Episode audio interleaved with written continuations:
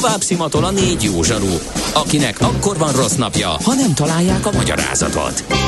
A francia kapcsolat a Wall Streetig vezet. Figyeljük a drótot, hogy lefüleljük a kábelt. Folytatódik a millás reggeli, a 90.9 Jazzy Rádió gazdasági mapetsója.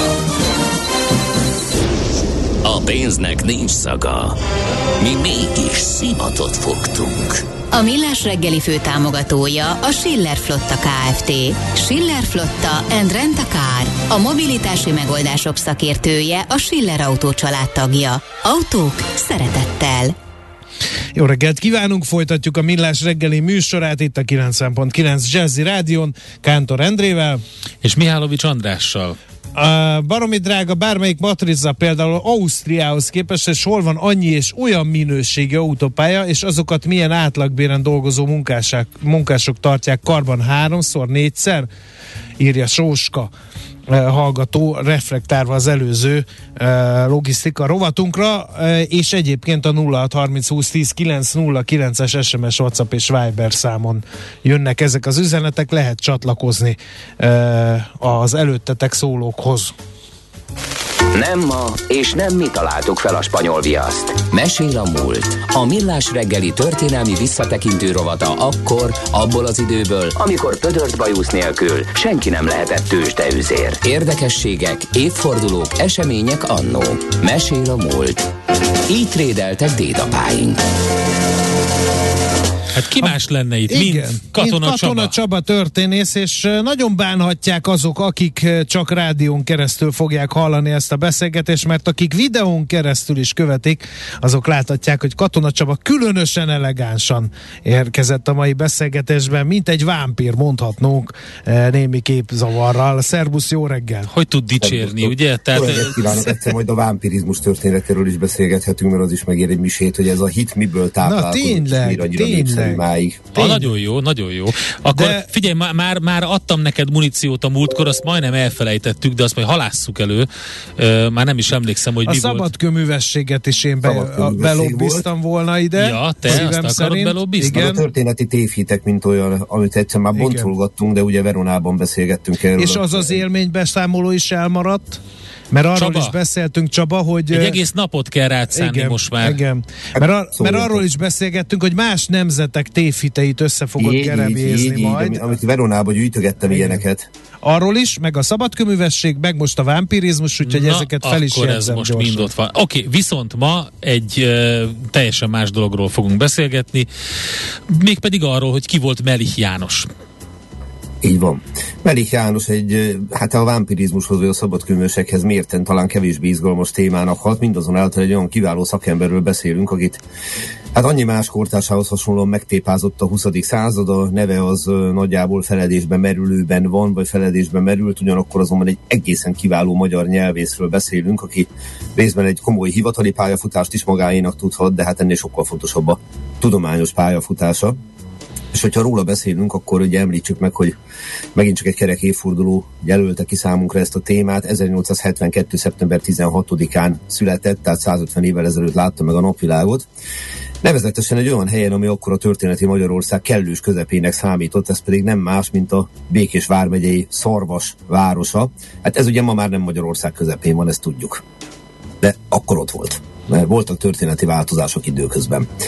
És hát Szarvas az egyebek mellett ebben az évben annak az évfordulóját ünnepli, hogy 300 éve telepítették újra felföldi szlovák emberekkel, és uh, innentől kezdve a Békés megye most más településéhez hasonlóan gondolunk csak Békés Csabára, az alföldi szlovákságnak egy nagyon fontos központja volt, szarvas és maradt lényegében a mai napig is az. Na most itt viszont paraszti családba megszületni a monarchia idején, ez nem feltétlenül jelenti azt, hogy valami fényes karriert jelöltek ki az ember számára. És uh, hát ami pedig a Melik Jánosnak az őseit illeti, ők a Nógrád vármegyéből érkeztek ide, Málnapatakáról, mai nevén Malinecről, a 19. század elején, hiszen a nagy betelepülés után Szarvas továbbra is befogadó település volt, és ugye a hegyek közül, fent az északi felföldi hegyek közül számosan igyekeztek megtalálni a boldogulásukat a gazdagabbnak tekintett Alföldön.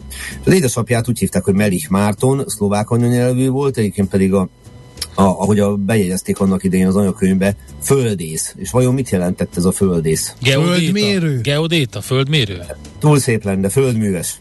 Jaj! földműves. Nagyon jó, hogy nyelvtörténészről ö, ö, beszélgetünk, mert ezzel megfogtál. Én tényleg azt gondoltam, hogy egy kicsit mást jelent ez a szó. Oké. Okay. Logikusnak tűnik, de, de nem, tehát eh, valóban egy paraszti sorról van szó, és eh, sőt még azt is kikutatta, mert hogy ő maga is foglalkozott az őseivel, hogy ez a Melich családnév, ez eh, nem másból származik, mint a Menyhért keresztnévnek uh-huh. a mhm. Melihár verziójából, ami pedig a szlovák verziója, ugye a Melihárból rövidült Melichre, az más kérdés, hogy a Menyhért, az viszont a német Meinhardból van, csak egy kicsit mhm. elmagyarosodott. Uh-huh. Tehát ugye egy nemzetközi névről beszélünk. Hát a hátteréről annyit, hogy édesanyja, akit egyébként úgy hívtak, hogy Molnár Judit, de az anyanyelve szlovák volt, ami nem olyan meglepő, és evangélikus család. A korban nem szokatlan módon több mint tíz gyermek édesanyja volt, 11 gyermeket szült, és ebből hatot nevelt föl. Tehát ha ezt meggondoljuk, akkor ismerve a kor halálozási rátáját a gyermekeket tekintve, ez sajnos nem számít kivételesnek. Ez megint csak egy apró adalék ahhoz, hogy ne higgyük azt, hogy régen minden jobb volt. És itt egy nagyon fura kettősség munkált innentől kezdve Melikben. Ő ugyanis szívvel, lélekkel magyarnak vallotta magát, ez a monarchia Magyarországon korán sem meglepő. Ugyanakkor azonban ez a úriember, aki feladatának tekintette, hogy a magyar művelődés magasabb szintre helyezze, hogyha az anyukájával beszélgetni akart, úgy igazán meghitten, akkor szlovákul beszélgett lettek. Mert hogy édesanyjának ez volt az egyes számú nyelve, ő meg lényegében kettős nyelvű volt. És hát az volt a szerencséje, hogy Szorvason igen jó az elemi iskola, igen jó a gimnázium, és innentől kezdve ez a tehetséges paraszfiú az elindulhatott abba az irányba, hogy ki tudja bontakoztatni a tehetségét, és hát megemlíteném a magyar tanárát, történeti nevet visel a magyar tanár, úgy hívják, hogy Zsilinszki Endre, az egyébként szintén szarvasi születésű Bajcsi Zsilinszki Endrének az édesapja. Tehát itt ugye a történelem szálai már megint csak összeérnek. Egy olyan, érté- olyan értékelési született ebben a gimnáziumban, hogy a tót fiúk közül idézem, Melik János tudott a legjobban magyarul. Tehát az adott helyzetben dicséretnek számított. Viszont a Szarvasi gimnáziumban nem fejezte be a tanulmányait, ha elment a Szepességbe Kézsmárkra, és végül is ott végezte el a középiskolát. Ez nem annyira szokatlan dolog, itt a források megosztanak arról, hogy mi történt, tehát egyes verziók szerint konfliktusba keveredett az iskolába, de ugyanakkor meg egy teljesen megszokott taktika, sőt szinte stratégia volt, hogy az alföldi kettős nyelvű, szlovák-magyar nyelvű fiúgyerekeket elküldték északra, Kézsmárkra, meg más hasonló városokba Eperjesre tanulni. Egyszerűen azért, hogy ott a német nyelvet is kiválóan meg tudják tanulni. Tehát lássuk be, hogy ez nem számít annyira szokatlan dolognak, hogy korán sem biztos, hogy ilyesmi van mögötte. És aztán ment tovább a Kolozsvári Egyetemre, magyar és német bölcsészettan hallgatónak, és lassan, de biztosan elindult a germanisztika felől az érdeklődése egy teljesen másik irányba. Konkrétan elkezdett azzal foglalkozni, hogy a szláv nyelvekkel mi a helyzet. Ez nem annyira meglepő, ugye vegyük figyelembe az ő gyöngyösi, gyöngyösi az ő szorvosi gyökereit, tehát azt ugye, hogy mégiscsak a szlovák a kettes számú nyelve volt, vagy az egyes számú nyelve volt, ezt lehetetlen megállapítani.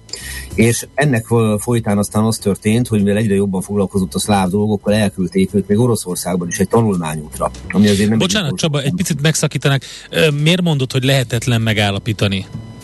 Mert uh, konkrétan az, hogy most egyes vagy kettes, nem biztos, hogy volt. Ja, értem. Tehát a, amikor abban a multikulturális közegben, ahol két, vagy három nyelvet mindenki teljes természetességgel beszél, akkor egyáltalán nem biztos, hogy van olyan, hogy most ez az én egyes nyelvem, ez a kettes, ez a hármas. Olyan lehet, hogy magyarnak vallom magam, szlováknak vallom magam, svábnak vallom magam. De hogy mit, ez... mit beszélek egyébként, mint elsődleges nyelvet, azt, azt, azt nem lehet tudni. Uh-huh. Én pontosan. És ugye képzeljünk el egy olyan közeget, mint mondjuk Kassa ahol ugye a három nyelvűség az ö, teljesen természetesnek hat.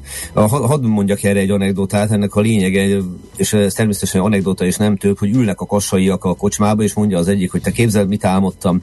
Elment innen az összes német, aztán az összes szlovák, az összes magyar, az összes zsidó, és mi kassaiak végre itt maradtunk békében.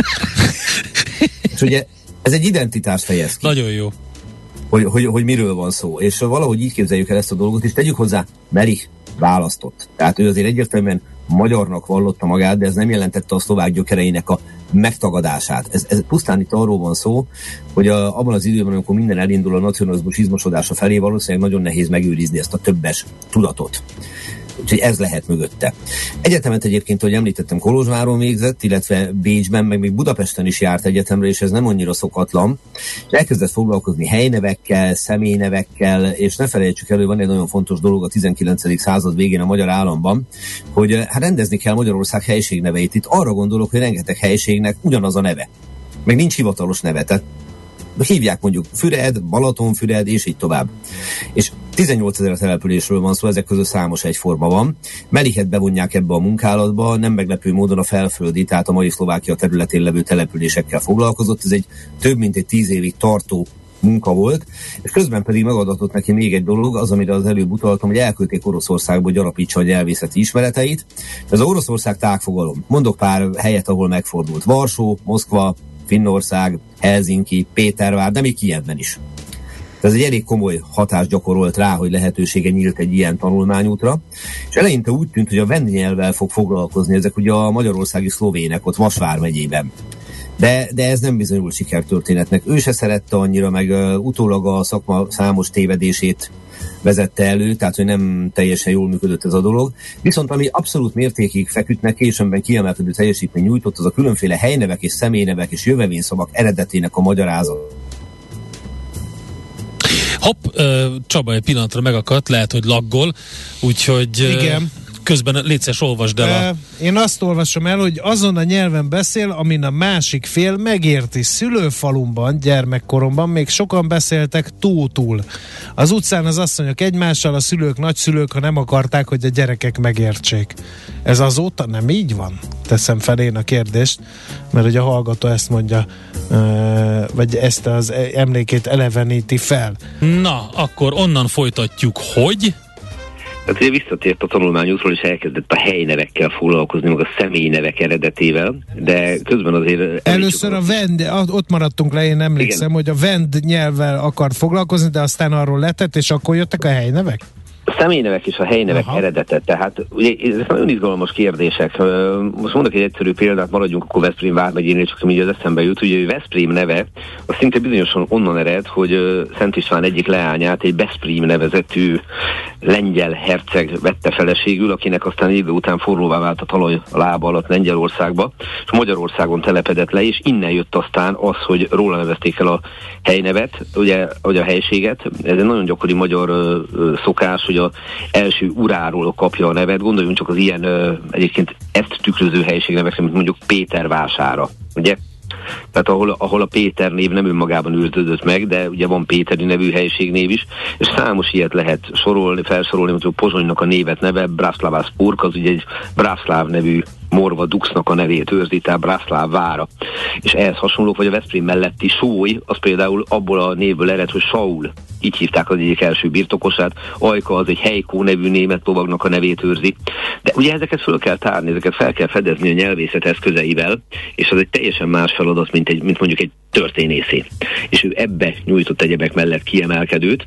Az elismertségéről pedig mindent elmond egyébként, hogy hát egyrészt a szláv filológiai tanszéken tanított az egyetemen, itt a magyar nyelvészet helyettes tanára is volt, 35-36-ban a bölcsészkarnak a dékánja is volt, minden más tevékenységétől függetlenül ugye folyamatosan tanított, írt, kutatott, és amikor aztán nyugdíjba küldték őt 1941-ben, akkor viszont kapott egy kettes számú karrier lehetőséget, nevezetesen két évvel a nyugdíjazása után a Magyar Tudományos Akadémia felkérte őt főkönyvtárosnak. Tehát akkor már ugye idős ember, és ezt a posztot egészen 1948-ig tartja meg, és őrzi meg, és persze van emellett még számos más úgymond mellékállása is, de ami nagyon fontos ebben az egészben, ezért az ő karrierje is megbicsaklott egy bizonyos mértékig, és a következő történt vele, hogy 48-ban ugye ott hagyja az akadémiai könyvtárosságot, nem feltétlenül jó szándékából, de, de így történik. Közben azonban addigra ő már akadémiai tag. Tehát megválasztják őt már jóval korábban ugye levelező tagnak, rendes tagnak, és uh, ráadásul a nyelvi széptudományi osztálynak az elnöke egy ideig az első osztálynak, viszont 1949-ben ugye szovjet mintára átszervezik az MTA-t, és Melihet kizárták a rendes tagjai sorából, és szavazati joggal nem rendelkező tanácskozó taggá degradálta. Ugye tudjuk azt, hogy másokat teljes mértékig kizártak a tudományos közéletből, vele ez szerencsére nem történt meg, viszont a fennmaradó idejét arra fordította, hogy egész egyszerűen tovább képezte magát, és végül is a Tudományos Minősítő Bizottság 1952-ben a nyelvészeti tudományok doktorává nyilvánította. Más kérdés, a halála után 1989-ben ugye őt rehabilitálták, tehát visszaadták neki a rendes tagságát. Kérdés, hogy ezek után mivel foglalta el magát, miután ugye meg, megcsinálta ezt 1952-es tudományos akciót, ezt a előrelépést. Az a helyzet, hogy hosszú ideig visszavonult elment a kedve a publikálástól, de nem érezte a helyét, nem érezte jól magát ebben a rákosi rendszerben, de valamikor 1956 után valami történhetett, mert onnantól kezdve gyakorlatilag haláláig ismét publikált. Tehát még egy több mint tíz írása megjelent, köztük két önálló kiadvány, és hát a sorsnak ilyen sajátos fintra, hogy 1957-ben a magyar állam hirtelen rácsodálkozott arra, hogy milyen teljesítmény van mögötte, és kitüntették a munkavörös zászló érdemrendjével. Hogy erre vágyott, ez egy más kérdés. Nagyon pikáns ez igen. így, igen.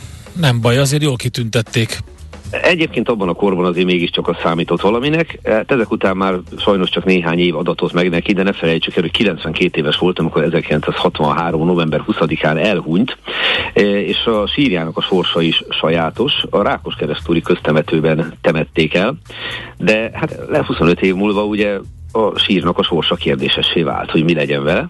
És a szorvosi öregdiákok baráti köre és Szorvosváros barátainak köre, akiket én most nagyon megdicsérek, megtette a megfelelő lépéseket, hogy Merik Jánosnak, illetve a feleségének a maradványait szorvasra szállítsák, és ott a szorvasi ótemetőben, ami a szorvasnak a, a, a azt tudom mondani, egy olyan emlékhelye, mint mondjuk a Fiumei úti temető nálunk Budapesten.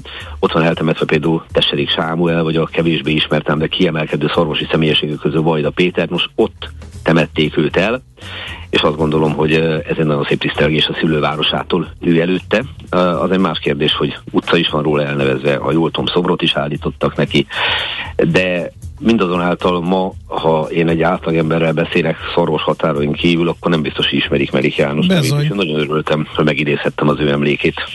Hát mi köszönjük neked. Ismét egy olyan alakkal ismerkedtünk meg, meg lettünk gazdagabbak a kis történettel, akinek a nevével lehet, hogy találkoztunk, de azért alapvetően nem ismertük mélyebben. Csaba, köszönjük szépen. No, és akkor felkészül a vampirizmus, a szabadköművesség és az összes Majd mindjárt kikeresem, hogy a levelezésünkből ki volt az az illető, akit mindenképpen ajánlottam, de hát van egy hosszú lista most már, akivel, akivel és amivel foglalkozni kell, úgyhogy... Szedjétek össze, állok elébe, és egyébként pedig ha elmentek antikváriumokba, kereshetek ilyen műveket, ha már beszéltünk, hogy miket írtak, hogy a, például a nem magyar keresztnevek jegyzéke, akkor a szláv jövevény szavaink, aztán mi van még itt nála, a gyöngyösi latin magyar szótár töredék, tehát ez egy 16. századi töredék, amit ő fedezett fel fiatalon. Úgyhogy nagyon-nagyon sok olyan írása van, ami nem csak a szorosan vett szakmának szól, érdemes elővenni, és hát persze a magyar etimológiai szótárba is részt vett. Nagyon jó. Köszönjük, Köszönjük. szépen. Minden Jó munkát neked, sziasztok. szép napot, szervusz! Viszont, viszont, sziasztok! Katona Csaba történésszel beszélgettünk. Mesél a múlt robotunk hangzott el. Kövesd a múlt gazdasági és tőzsdei eseményeit kedd reggelenként a Millás reggeliben. Következő műsorunkban termék megjelenítést hallhatnak. Kősdei és pénzügyi hírek a 90.9 jazz az Equilor befektetési ZRT szakértőjétől. Equilor, az év befektetési szolgáltatója. Török Lajos vezető elemző a vonalban. Szervusz, jó reggelt! Jó reggelt, sziasztok! Mit látunk a budapesti piacokon? Deviza is érdekes, tőzsde is érdekes. A tőzsde egyébként most talán egy picit kevésbé érdekes, egy pici 0,2%-os pluszban van a Bux Index 40.323 ponton, éppen, hogy meghaladja a forgalom az 1 milliárd forintot. A vezető részvényekre nézzünk, akkor egyébként mond az utóbbi percekben, mióta hívtatok, történt egy kisebb fordulat, az OTP 0,3%-os mínuszban már 8778 forinton, a MOL is hasonló 0,2%-os mínuszban 2510 forinton, egyébként ebben a két papírban van messze a legtöbb forgalom. A Richter alacsony forgalom mellett közel 1%-kal 7670 forintra emelkedett, míg a Telekom szintén nagyon alacsony forgalom mellett 304 forinton kereskedik, ez 0,7%-os emelkedés. Mi az, ami befolyásolja a piacot? Mindenki a szerdai Fedre vár? Én úgy gondolom, hogy részben a szerdai Fedre vár mindenki, részben pedig nyilván a gázpiacot figyeli egész uh-huh. Európa, most egy pici korrekció történt egyébként a gázpiacon, ennek megfelelően pici pluszban van a DAX Index és a Eurostox 50 és 0,3, illetve 0,4 os emelkedést látunk ennél. Az amerikaiak viszont tényleg a tökéletes nullában mondhatnám, tehát ott tényleg a Fedre szegeződik minden szám. Itt most a Dow Jones-on aznak is az S&P 500 is ezrelékes elmozdulásokat mutat, éppen valamelyik zöldben, éppen valamelyik pirosban van, de hát ebből még nem érdemes szerintem nagyon kiindulni. A devizepiacon voltak érdekesebb mozgások. Mi szerint? Mi szerint, hát főleg a forint piacán, mert az euró-dollár uh-huh. teljesen be van fagyva egyébként szintén, de a forint 400 alatt kereskedik, most 398 forintot és 48 fillért kell adni egy euróért, és 397 forintot és 39, bocsánat, 36 fillért kell adni egy dollárért. Ugye az euró-dollár az 1,0027-en van jelenleg, tehát egy dollárt és 0,27 centet kell adni most egy euróért, tehát egy picit a paritás fölött vagyunk. Itt egyértelmű, hogy akkor lesz majd nagyobb mozgás, amikor végre megérkezik a Fed, és elmondja, hogy mire számítsuk a következő időszakban. Továbbra is a 75 bázispontos kamatemelés egyébként a várakozás. No hát ez érdekes folyamatok mindenképp. Egyébként azt mondtad, hogy nagyon össze van tapadva a dollár a euróhoz. Paritás közeli állapotban tapadt egymáshoz az a két vezető deviza? Igen, éppen fölötte vagyunk, ugye uh-huh. egy mhm. dollárt és 0,28 centet adni most egy euróért, tehát két darab nulla, és utána jön a 28-as, amikor a keresztárfolyamról beszélünk, tehát tényleg mindenki azt várja, hogy, hogy a Fed melyik irányba fogja meg fellökni, vagy lelöki a paritás alá ismét, ugye az utóbbi, hát gyakorlatilag hetekben ez a paritás körüli táncolás ment igazából, és ezt figyeltük folyamatosan. Uh-huh. Oké, okay. nagyon szépen köszönjük az információt, csomagot, jó kereskedés nektek mára is. Köszönöm, szép napot, sziasztok! Szia, szia! Török Lajos vezető elemzővel nyitottunk ma tőzsdét.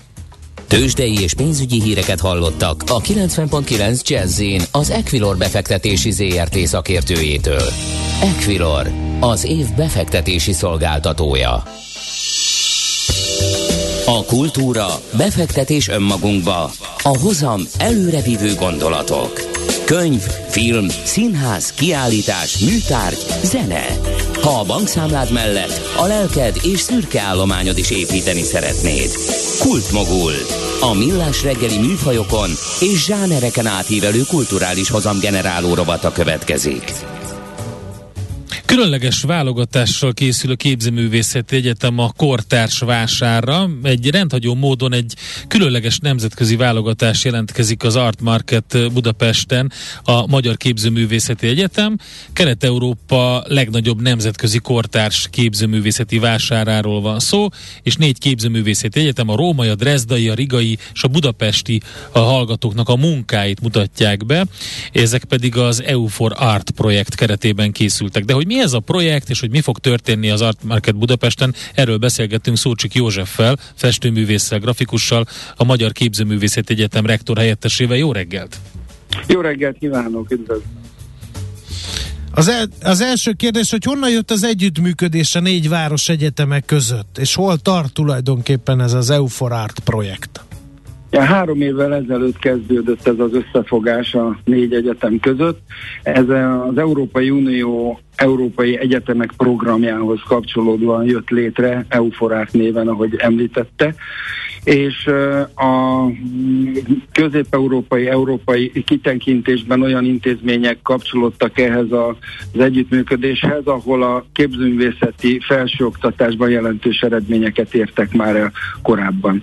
Nos, ezért is volt érdekes számunkra, illetve a Magyar Képzőművészeti Egyetem számára egy ilyen ö, társaságban, hogy úgy mondjam, partnerként belépni, hiszen a hallgatóinknak az a kitekintés, amit egy ilyen együttműködés által Mm, létrehozható, abban, abban nagyon, nagyon jó lehetőségek kínálkoztak. Tehát egyrésztről az, hogy a saját hallgatóink utazzanak ezekbe az intézményekbe és tanulhassanak, bővíthessék a tudásukat, ez az egyik dolog. A másik, hogy ezeknek a partnerintézményeknek a hallgatói ugyancsak ellátogatnak hozzánk a mi intézményünkbe, és itt dolgoznak rövidebb, hosszabb ideig a mi műtermeinkben, a mi műhelyünkben és a mi vezetőink vezetésünkkel. Úgyhogy ez egy nagyon jó kaland, egyrészt szakmai, másrészt emberi társasági kaland is egyben, hiszen gyakorlatilag mi a világ legszebb dolgával foglalkozunk, amit ugye művészetnek hívunk,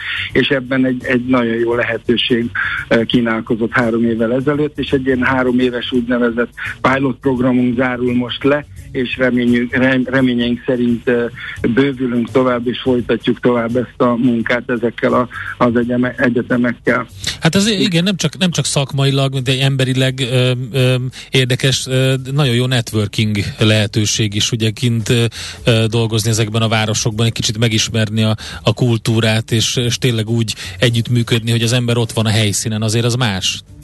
Abszolút, abszolút, és uh, igazából elmondhatom, hogy ez nagyon sikeres volt ez a három éves program, mert a hozzánk érkezőkön is ugye mérhető volt, hogy, uh, hogy mennyire izgalmas és mennyire érdekes volt számukra az itt tartózkodás, mennyire élvezték a, a, itt a szakmai munkát, és azt a, azokat a, a lehetőségeket, amelyeket ez, a, ez, a, ez az együttműködés kínált számukra, itt mondjuk a mi uh, intézményünk falain belül. És számunkra is nagyon izgalmas volt az, hogy ők mennyire máshogy gondolkodnak, ugyanakkor ugye korosztályban megegyeznek a hallgatóink, de mégis a nyelvi, kulturális háttér és a, a szocializációs környezet, amelyből jöttek, az mégiscsak más, és hogy mennyire, mennyire érdekes hogy, hogy ki tudott teljesedni így a mi környezetünkben is mindaz, amit, amit hoztak magukkal, és a mieink is, ahogy kiutaztak ezekbe az országokba, és ezeket a kis, kisebb-nagyobb projekteket megvalósították, milyen eredményesek voltak. Ez ugye a műtárgyakon, lát, vagy műtárgyakon látszik kifejezetten, és ezeknek a műveknek egy része is most terítékre kerül, illetve bemutatjuk majd uh-huh. a, az Art Market Budapesten ez, ennek az együttműködésnek néhány jellemző darabját is. Műfajilag jellemző, hogy mik kerülnek bele ebbe a válogatásba? Hát ugye a szakterületeket tekintve leginkább a festészet, szobrászat, grafika és az intermédia területén hallgatók, tanulók munkáival fogunk most előrukkolni itt az Artmarketen. Műfajilag nagyon sokféle egyébként, tehát hogy egyrészt ugye tematikailag, másrészt technikailag is különbözőek ezek a művek, és éppen azért érdekes, mert azért mégiscsak a 21. század elején vagyunk, az első negyedében, és ez egy, ez egy nagyon, nagyon izgalmas játék, és szándékosan használom ezt a szót, hogy játék, hiszen, hiszen a képzőművészet alkotó, alkotó munka területén mindig valamilyen módon a, a múltra építkezünk, illetve azokra a hagyományokra, és technikailag követjük ezeket a tapasztalatokat, amelyek a, a sok évtizeddel ezelőtt, vagy évszázaddal ezelőtt alakultak ki, és mai napig rendelkezésünkre állnak, de mégis a jelenkorban gondolkodás, a jelenkorban élő emberek problémájával foglalkozó, az társadalmi és egy, egyéni személyes problémákat feldolgozó műveket is látunk, és ettől nagyon izgalmas ez, hogy ez az ív, ez a, a múltból át, átívelünk egészen a mába, és hogy új technikák, új eljárások, új kihívások érik itt az embert, és a fiatalok hangja ebben a tekintetben nagyon fontos, hogy megjelenjen. Ez is egy érdekes kavar, de általában véve az is nagyon érdekes, hogy a fiatal képzőművészetnek a régi, régió legnagyobb vásáráról van szó, nemzetközi kortárs képzőművészeti vásár. Ez miért fontos, hogy a fiatalok is ott legyenek? Kicsit talán álnaívnak tűnik a kérdés, hiszen akkor így be tudnak mutatkozni, be tudnak akár robbanni is a köztudatba, de ezen felül milyen hozadéka van? Itt is inspirálódhatnak, meg feltérképezhetik a legfrissebb trendeket esetleg? Hát igen, mindenképpen fontos az, hogy ebben a közegben, ha megmutatkozik a fiatalok művészeti tevékenysége és azok a műtárgyak, amelyeket készítenek ebben a mezőnyben, nagyon fontos, hogy hova lehet őket pozícionálni. Ezt maga a piac fogja uh-huh. végül is eldönteni, de nagyon fontos az, hogy láthatóvá váljanak ezek a, ezek a művek. Azért is, mert ugye mondhatni, hogy a jelenben alakulnak ezek a művek, de mégis maradandó jó részük maradandó lesz, és be, befolyásolni képes majd azokat a mozzanatokat, amelyek mondjuk a műtárpiacot jellemzik, hiszen ezekre a fiatalokra, az ő munkájukra fog épülni a, a jövőben, közeljövőben és a távolabbi jövőben a műtárpiac egy része. Nyilván a klasszikus művek piaca az egy más kérdés, hiszen mondjuk az aukciókon ugye sokszorosan megfordulnak ugyanazok a művek akár a klasszikus művészet darabjai közül,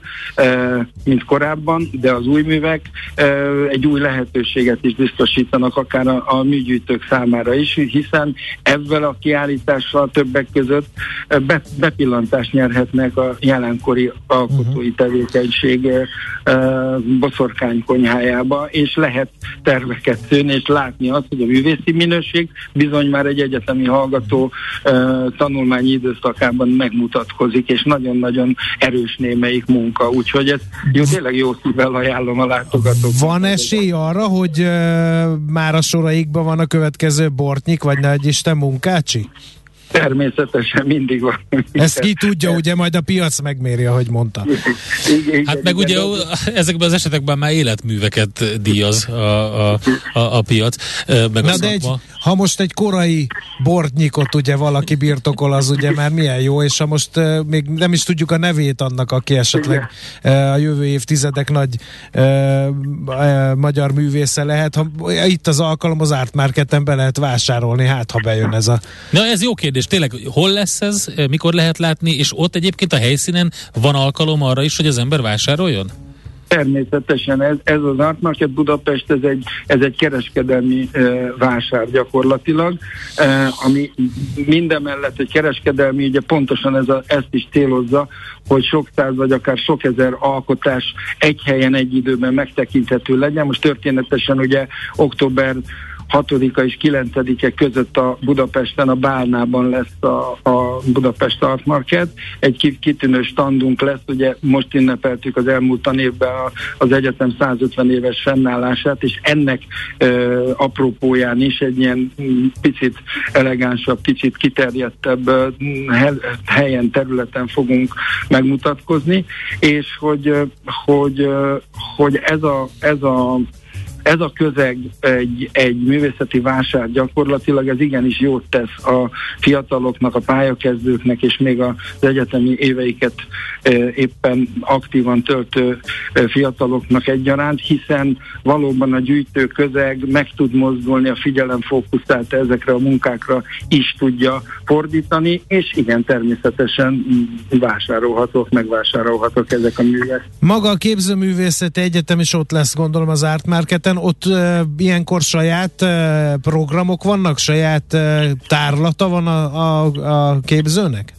Igen, a képzőnek egy saját standja lesz, uh-huh. ahol, ahol tervezünk persze beszélgetéseket, tárlatvezetéseket, egyéni, egy, egyedi programokat is, ez alatt a rövid idő alatt, ugye 6 és 9 között, és hát ugye ami nagy, nagy um, számunkra nagyon érdekes és nagyon fontos dolog, hogy ugye ennek az Euforát uh, négy egyetemet összefogó programjának a, a kiállítói, azok azért válogatott uh, művek lesznek, a kiállított művek, tehát egy válogatásnak az eredménye, tehát mind Rigából, Rómából és Dresdából a budapesti mellett ugye a, ezek az intézmények kiválogatták előtte, tehát megszűrték ezt az anyagot, úgyhogy reményeink szerint a lehető legjobbat látja majd a közönség.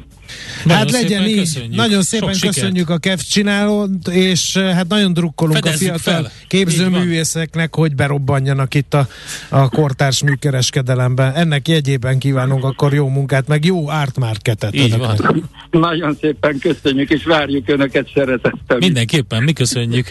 Viszont hallásra. Viszontlátásra. Szócsik Józseffel beszélgettünk, festőművész grafikussal, a Magyar Képzőművészet Egyetem rektor helyettesével, az Art Market Budapestről, illetve az EU for Art projektről. Az Art Market tehát október 6 és 9 között lesz a Bálnában. Kultmogul. A millás reggeli műfajokon és zsánereken átívelő kulturális hozamgeneráló rovata hangzott el. Fektes be magadba, kulturálódj! Hát ennyi fért már a be a millás reggeli dobozába. De nem akarsz kimenni az Art Marketre? Nem.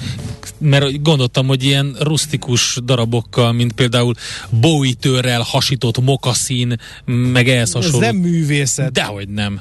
Hát Ez egy picit a, jó, egy picit az is, de valami újdonsággal fel tudod dobni. Mondjuk például, hogy valami a mémeket, a mémek világát dolgoznád fel úgy, mint hogyha indiánok csinálták volna. Mit gondolsz erről? El tudod képzelni, milyen király Ezt megcsinálom, és berobbanok olyan Például egy ilyen Szia Uramos sztorit, ezt megcsinálni Indiánnal. Ilyen bőlénybőlre festve? Igen, meg az egész tematikája ja. is olyan lenne. De ha berobbanok, és nemzetközi akkor, sikerem lesz, akkor, akkor olyan jogvitába keveredünk, hogy ezt te találtad ki. Nem, de nem, én ezt mindegy. most, jó, hát ez igaz, mindegy.